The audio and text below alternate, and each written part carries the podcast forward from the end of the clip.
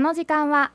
京都医療福祉ラジオ e ボイスの時間です、えー今日の e ボイスは、えーこういう方に電話がつながっています。島根県で視覚障害者の方をサポートしているう歩行訓練士えーのお吉川靖子さんです。吉川さんこんにちは。こんにちは。えっ、とじゃあ吉川さんの方から簡単な自己紹介からお願いできますか？はい。私は島根で、えっ、と、県立盲学校というところで働いております。えっ、と、学校には寄宿舎というものが併設されてまして、あの、学校に通う生徒さんたちが寝泊まりをしておられます。そこのスタッフです。はいあの吉川さんはですねあの歩行訓練士ということなんですがあこの歩行訓練士ってどういうことをされるえーお仕事なんでしょうか？はい。はい。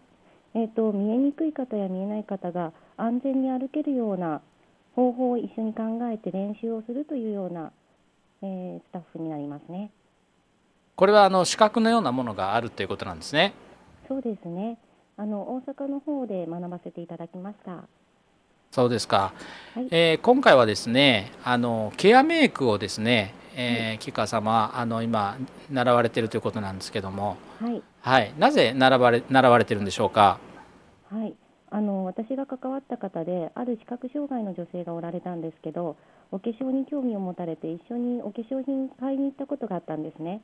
その時にメイクをして、うわー綺麗っていうふうに言われた時に、その女性の顔がパーッと明るくなったんです。その後にあの他のことにもすごく積極的に取り組まれるようになりましてでその時にメイクって大事だなとその力を感じました他の女性にもメイクについて相談されることがあったんですけど自分なりに工夫を伝えていたんですが自分のメイクの知識が不足していてサポートしてはすごく不十分だなと感じていたんです。そのような時にケアメイクと大石先生の存在を知ってこれだとワクワクしました。より適切なアドバイスができるようになりたいのでぜひ教えてくださいと弟子入りしたんです。そうですか。えーケアメイクを学ばれて感じたことはどんなことでしょうか？ケアメイクはあのただお化粧をするだけではなくてリハビリテーションの基本的な考えに立って行われるものだなということを強く感じました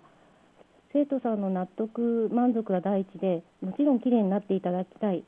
ただし客観的に見て美しくなっていなければそのままはっきり生徒さんに伝えていきますその上で生徒さんのこれまでの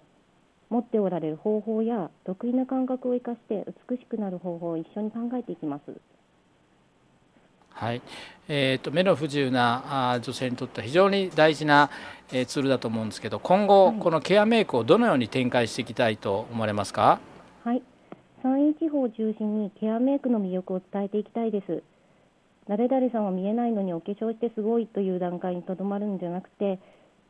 誰々さんは綺麗ですね、あ、お化粧も綺麗にしてるんですねっていう、お化粧して美しくなった女性が受ける本来の評価を得て、